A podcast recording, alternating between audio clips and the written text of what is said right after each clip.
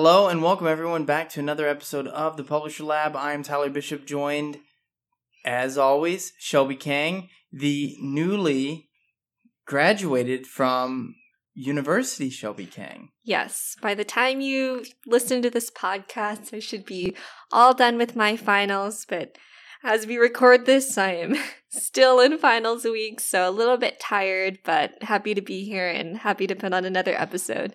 So, as you kind of like close the door on your, um, uh, I guess for the time being at least, your college career, uh, what was your biggest takeaway from uh, just the sort of things that you've learned? Um, I guess more so like as it relates to marketing, media, some of the things that you you know kind of specialized in.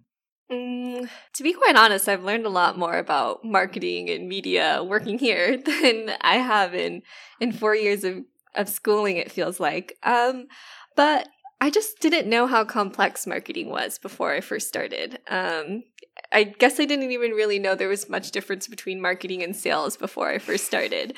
Um, so that was interesting. And I think probably one of the most interesting things for me was how many different ways you can market to people. Um, so it's just a lot bigger and a lot more diverse than I originally thought.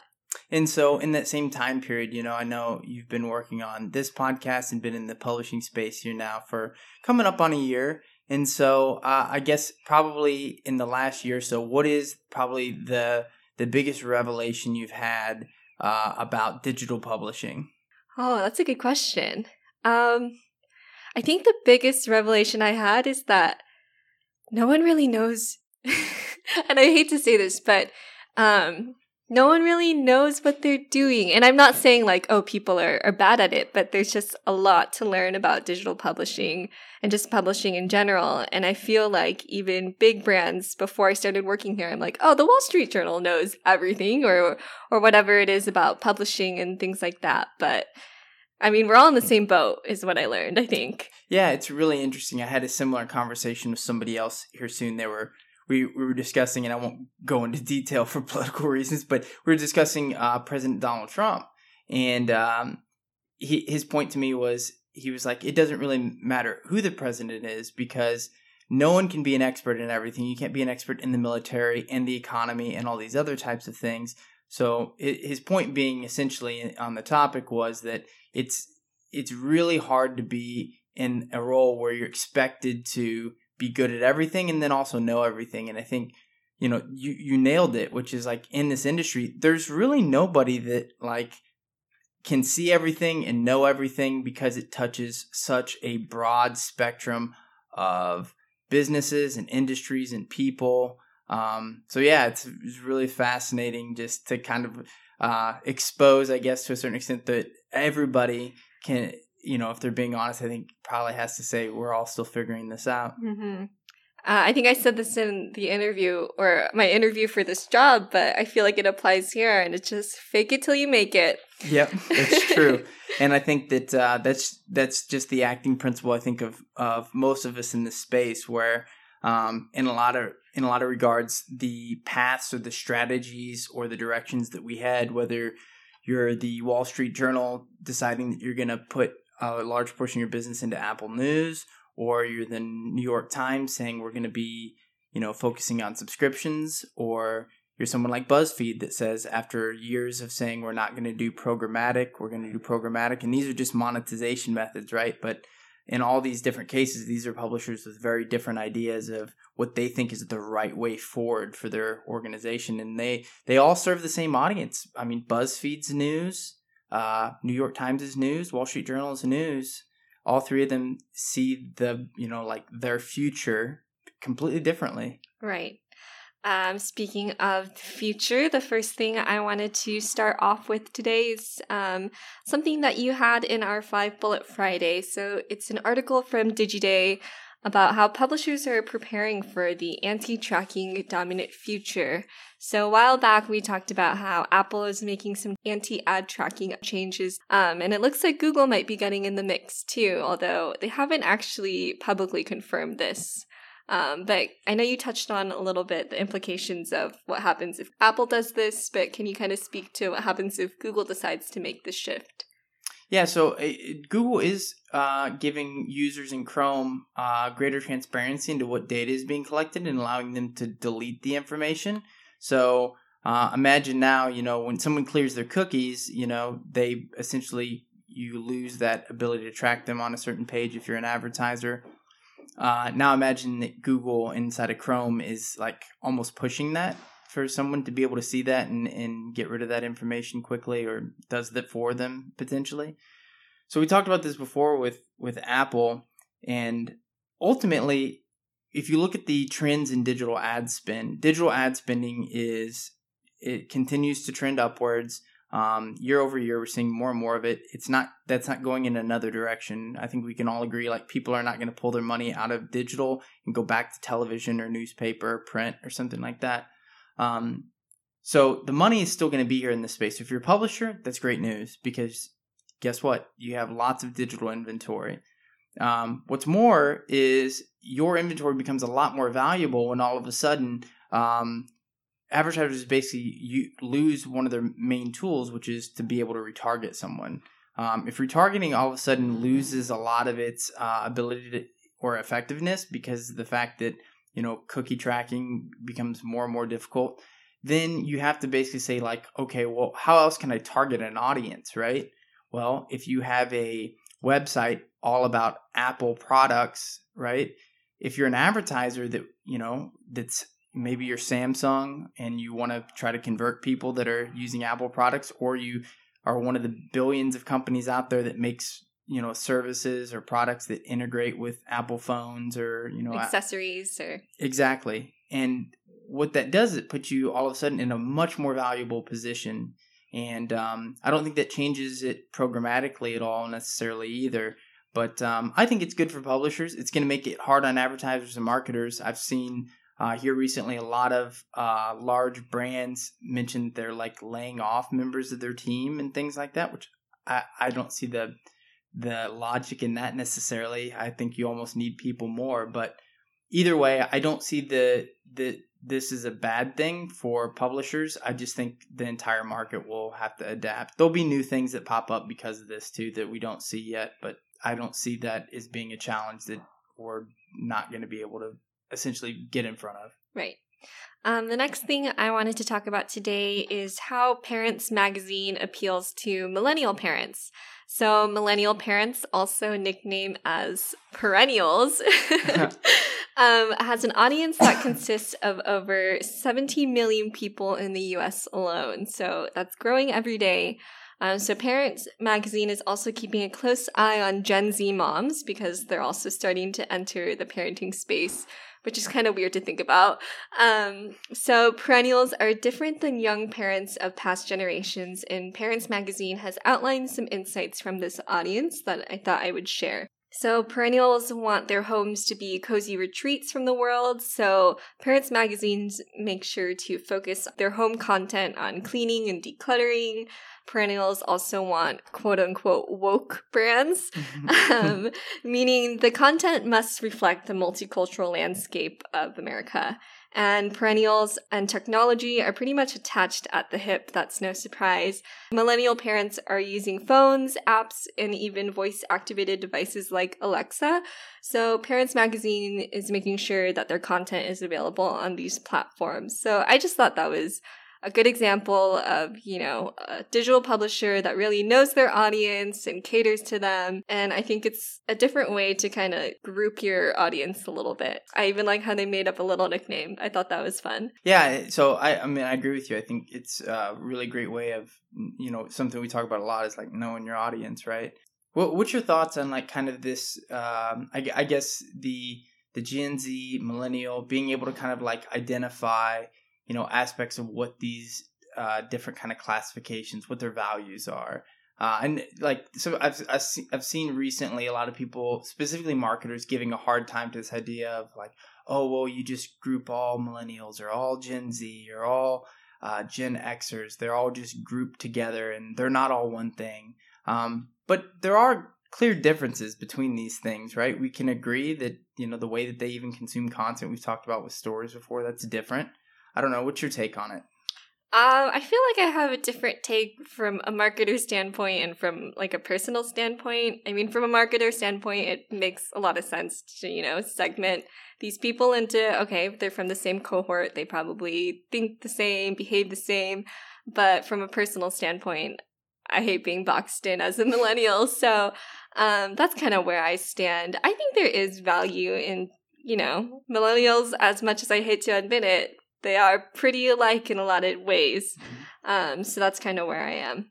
So I think my my opinion on it is um, it's, it's not unique, I don't think, but I do think that you start to see these cultural waves. So the way that the culture shifts in general, and the generation just happens to be kind of like the reflection of that, the ones that embody those kind of shifts the most. Um, and so I I think you do start to see things like what we described with Parent Magazine, like how people view their homes or or or uh, the you know the quote unquote want to work with woke brands.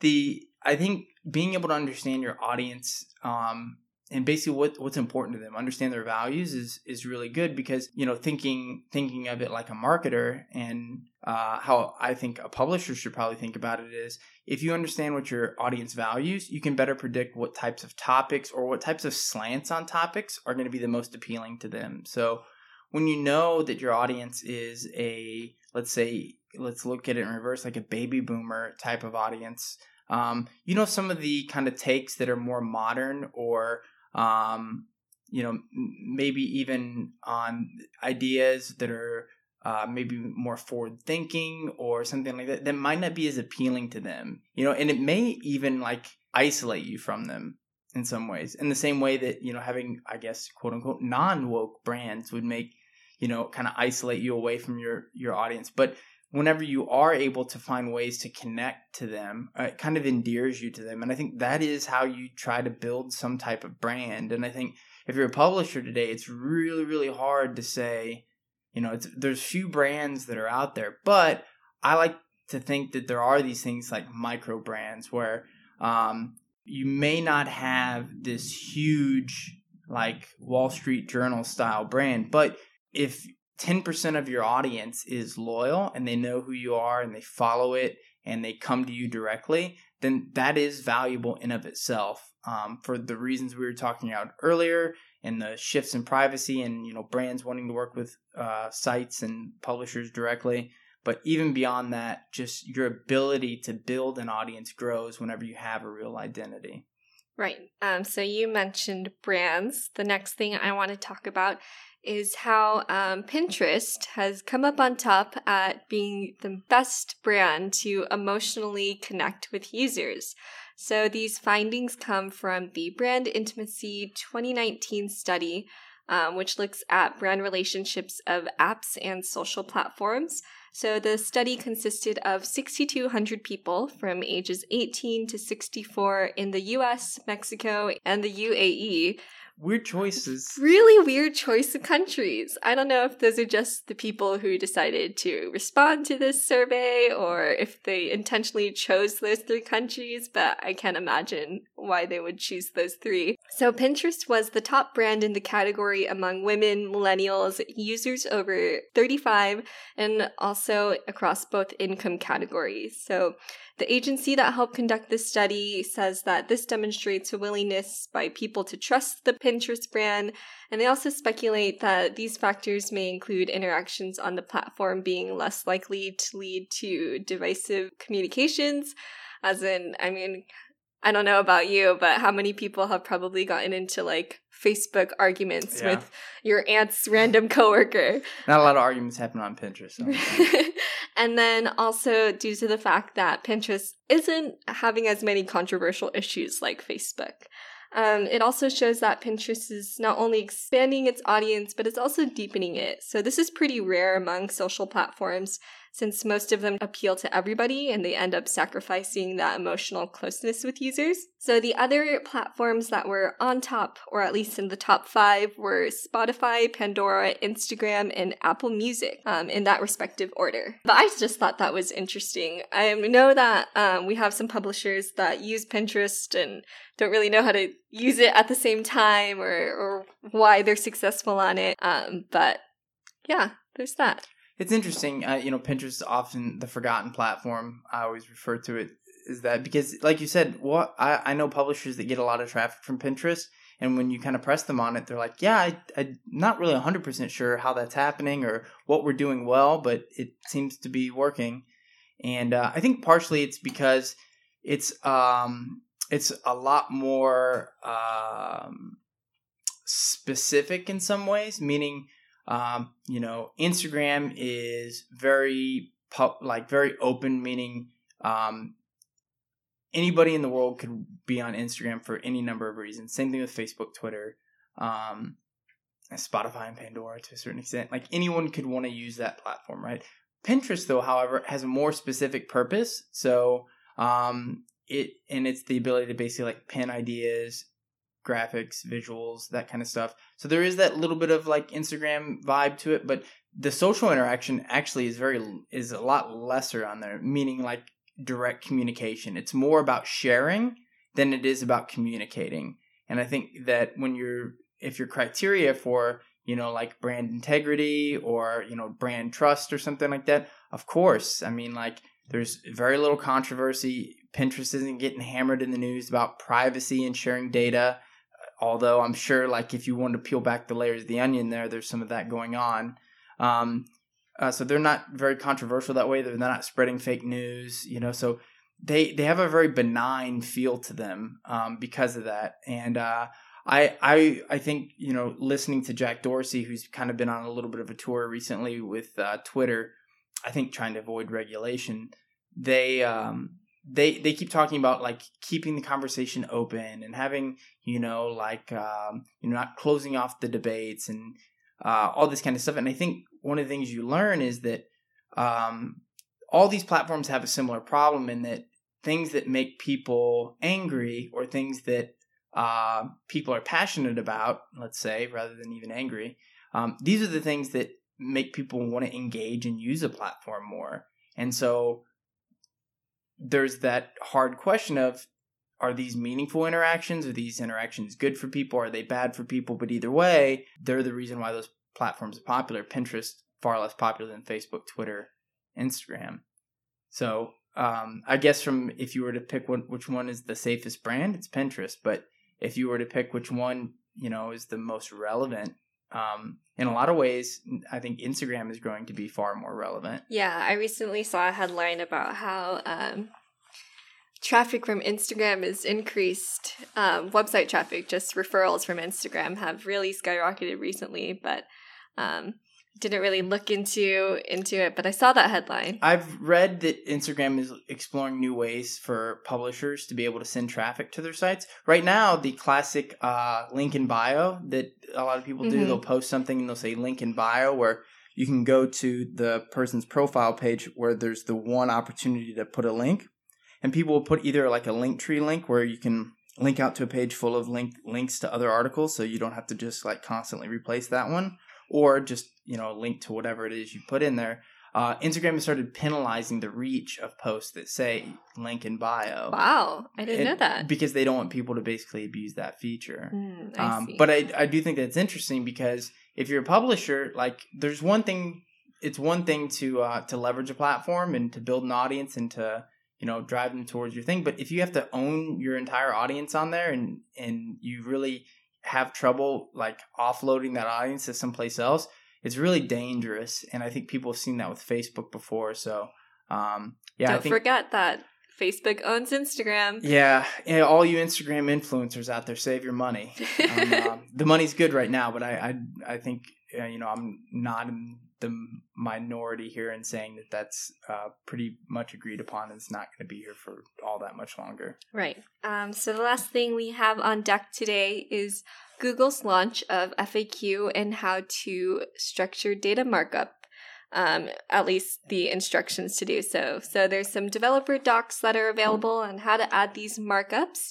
Um, so how to rich snippets feature step-by-step instructions on completing a task and the FAQs are for single pages that answer multiple questions. So this shouldn't be confused with the QA markups, which is more for forum styled um, sites like Reddit, which have many answers for one question.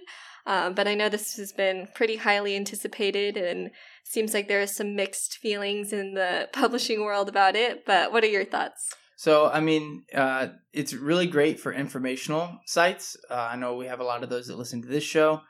The the rich data for FAQs and how tos, uh, I would say like that that covers a lot of evergreen informational sites out there that really had, to this point have maybe had to look at article markup or a couple other things that maybe weren't a perfect fit. This is a good fit. And uh, I'll quote Carolyn from ESPN, who was on our SEO panel at, and, uh, in New York at Google. Uh, you know, she said, Google's going to take your content anyways. You might as well make sure that if they're going to take the content and put it at the top that it's your content and not somebody else's. And that's that's partially kind of how i view it too is um, basically you can go along willingly or you can go get dragged kicking and screaming and one of those is going to be a lot more pleasant experience than the other. And uh, so i think if you have the opportunity to, to offer uh, rich data to your content it's not just google either there's other like uh, social media platforms. There's a lot of emerging technologies that I think are looking to use uh, that information. So Schema is not Google's um, Google's invention. It's schema.org is a is a universally accepted um, uh, I guess format for rich data and a lot of new platforms, technologies, services are leveraging this. So even into the future, um, there may be opportunities for you to expose yourself to new audiences and stuff like that. Um, so yeah, I would just say it's worth getting ahead of. So if you're if you're doing any kind of structured data markup, which you should probably be exploring if you're a publisher, um, yeah, uh, these are definitely ones to be on the front end of. If you start doing that today, you'll be ahead of 90% of the other publishers in your space that are trying to do this. Right. Well, that's all I have for this week. Yeah, so we want to thank everyone for listening to the show. Uh, last week we had a guest on. I think it's universally accepted now that guests are popular on this show, just based on what we've seen. So we'll try to get some more guests for you. Uh, we've got some exciting ones potentially in the mix here. Um, but in the meantime, if you could leave us reviews on iTunes, those things are great. They've helped us kind of take it to the next level here recently, and uh, that's great. Uh, uh, we don't want to have to make Shelby go back to school, and so I'm just kidding. The, this this podcast is really just kind of a uh, a labor of love on our on our part. Um, it's become a lot of fun, and uh, we're happy to have all of you as listeners. We're on the 80th episode now. Can wow. you believe it? Wow, it's crazy. So thank you guys for for joining us once again, and uh, we'll catch you next time on the Publisher Lab.